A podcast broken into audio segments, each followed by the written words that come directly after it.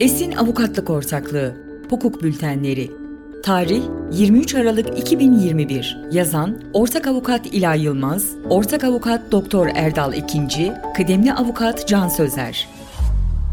Gümrük mevzuatındaki değişiklikler neler getiriyor? Ticaret Bakanlığı 17 Aralık 2021 tarihinde yayımladığı Gümrük Genel Tebliği, Gümrük İşlemleri, Seri No 181 ve gümrük işlemlerinin kolaylaştırılması yönetmeliğinde değişiklik yapılmasına dair yönetmelik uyarınca, gümrük mevzuatındaki para sınırları, cezalar ve yetkilendirilmiş yükümlü sertifikası başvurusu için geçici sınırlama tarihinde önemli değişiklikler yaptı.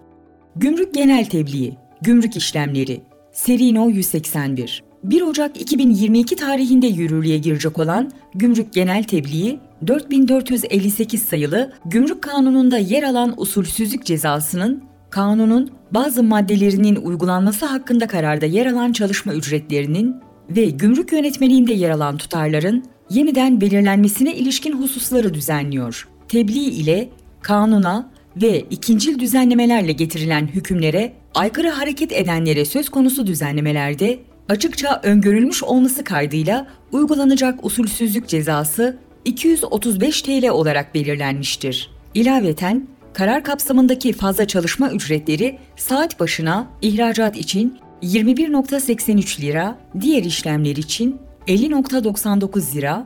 ve ihracatta Türk plakalı kamyonlar için kamyon başına ihracat için 50.99 TL, diğer işlemler için 80.14 TL olarak belirlenmiştir. Son olarak gümrük vergilerini geri verme veya kaldırma işlemlerinden gümrük müdürlüklerinin yapmaya yetkili olduğu işlemlerin üst sınırı 742 bin TL, gümrük ve dış ticaret bölge müdürlüklerinin yapmaya yetkili olduğu işlemlerin üst sınırı 7 milyon 429 bin lira ve bakanlığın yapmaya yetkili olduğu işlemlerin alt sınırı 7 milyon 429 bin lira olarak belirlenmiştir. Gümrük işlemlerinin kolaylaştırılması yönetmeliğinde değişiklik yapılmasına dair yönetmelik 17 Aralık 2021 tarihinde yürürlüğe giren yönetmelikle yetkilendirilmiş yükümlü sertifikası başvurusu için geçici sınırlamanın uygulanacağı süre 31 Aralık 2021'den 31 Aralık 2024'e uzatıldı.